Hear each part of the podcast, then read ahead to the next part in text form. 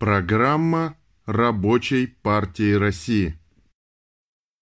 Рабочая партия России, учрежденная на съезде в Нижнем Новгороде 4 декабря 1993 года как рабоче-крестьянская российская партия и преобразованная на шестом съезде 11 июня 2000 года в Рабочую партию России, является партией рабочего класса.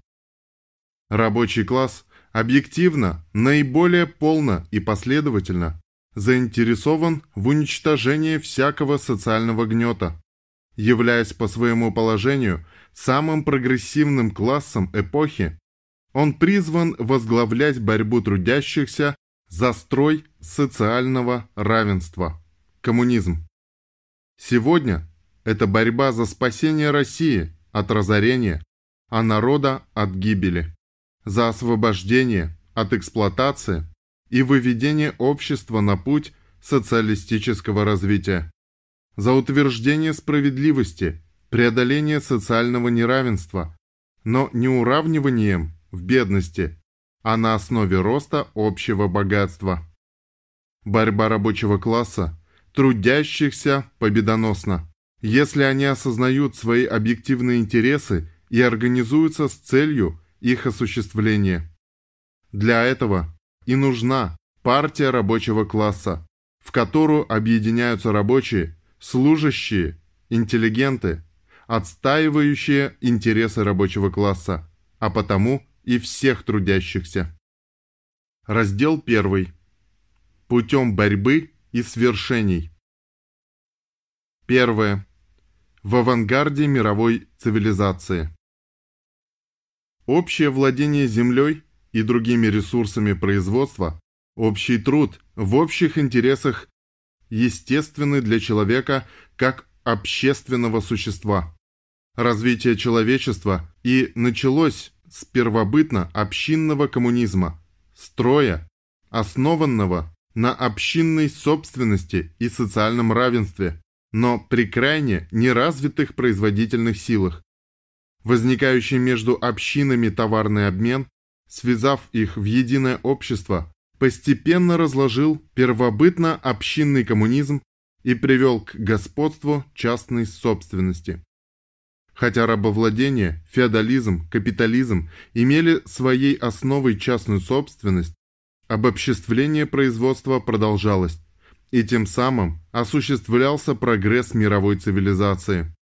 При капитализме общественные производительные силы развились настолько, что производительные интересы обособленных товаропроизводителей слились в один общественный производительный процесс.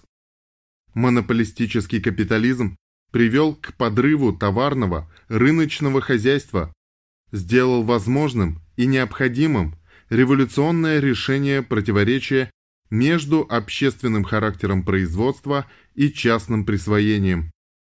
Назрел переход к строю, основанному на общественной собственности, при котором блага цивилизации превращаются в достояние всех и каждого члена общества – они узурпируются классом эксплуататоров.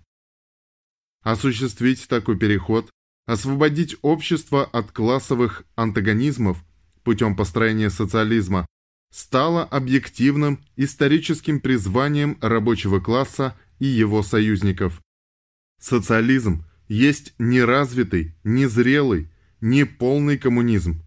Его низшая фаза. Коммуниз значит общий.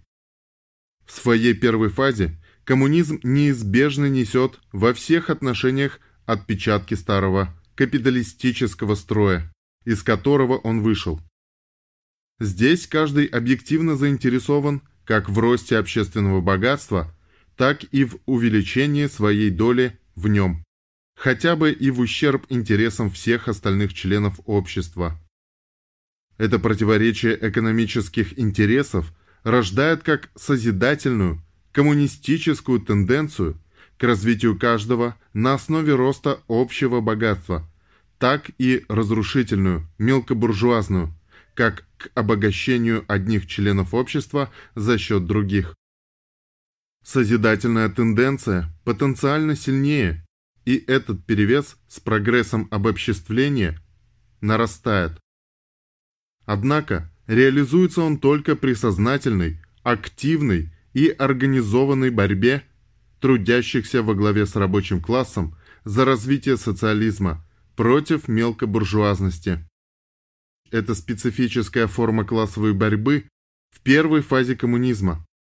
В процессе развития на собственной основе коммунизм освобождается от следов капитализма в экономическом, нравственном и умственном отношениях и переходит в свою высшую фазу – полный коммунизм. Движение к коммунизму закономерно, и всему человечеству предстоит совершить этот путь. Пройти низшую стадию коммунизма, а затем вступить на его высшую ступень, достичь тем самым действительно человеческого общества. Прогресс осуществляется тем успешнее, чем сознательнее и организованнее борьба, историческое творчество рабочего класса и его союзников. Первым в 20 веке приступил к осуществлению коммунистической революции рабочий класс России, наиболее слабого звена империализма. Целенаправленность и организованность его борьбы обеспечивалась партией рабочего класса.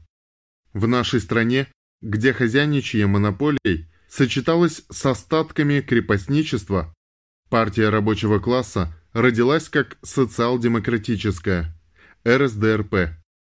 В ходе последовательной борьбы ее коммунистической, большевистской фракции за выполнение первой партийной программы против соглашательства с эксплуататорами, против предательства интересов рабочего класса социал-демократическими партиями Европы в 1914 году, против изощренной и потому особо опасной разновидности этого предательства, политического центризма, выковалась Российская коммунистическая партия большевиков, способная организовать победоносную борьбу трудящихся за социализм. Стремясь к сплочению сил в революционной борьбе, рабочий класс России создал советы, первоначально возникшие как объединившиеся органы забастовочной борьбы. В то время как буржуазные и мелкобуржуазные партии отказывались признавать советы органами государственной власти, коммунисты добивались их полновластия, рассматривая советы как организационную форму диктатуры пролетариата. Смотри Владимир Ильич Ленин, полное собрание сочинения, том 36, страница 196.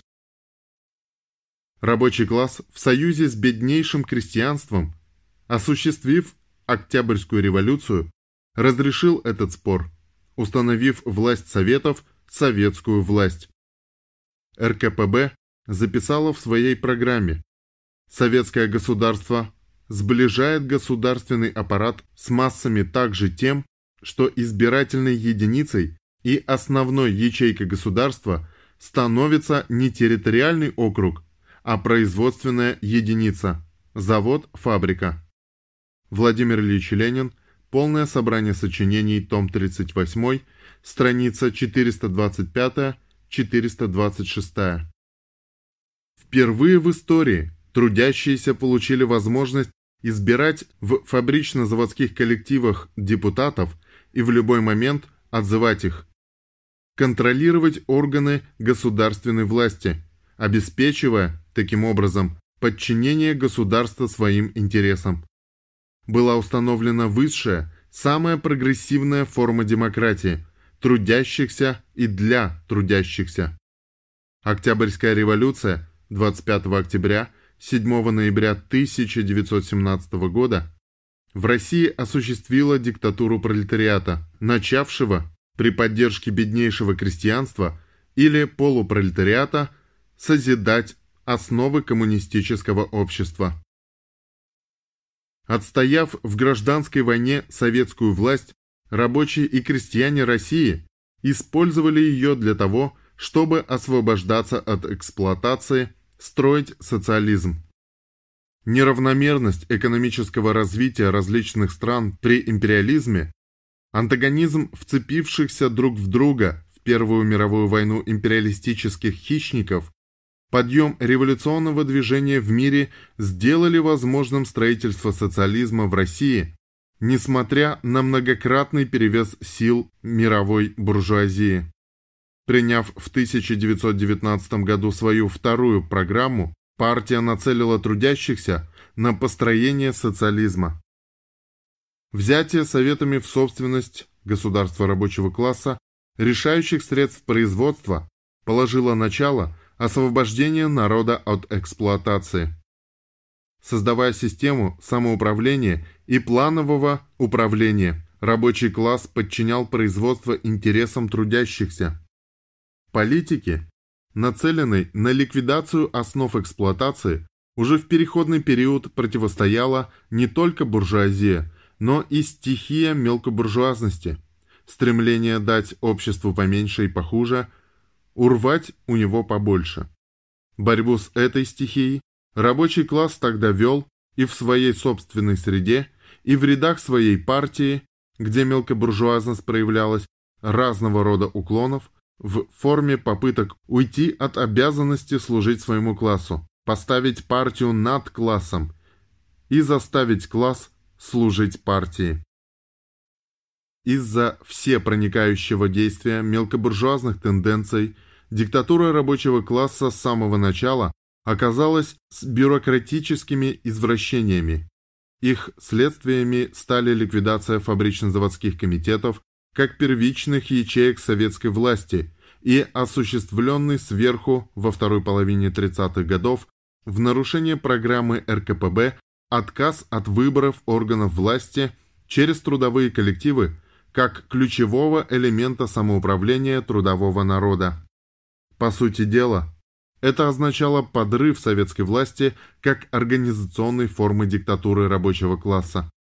Появились предпосылки формирования парламентской системы, оторванной от трудовых коллективов и позволяющей депутатам, избранным от территории, игнорировать волю трудового народа практически без риска быть отозванными.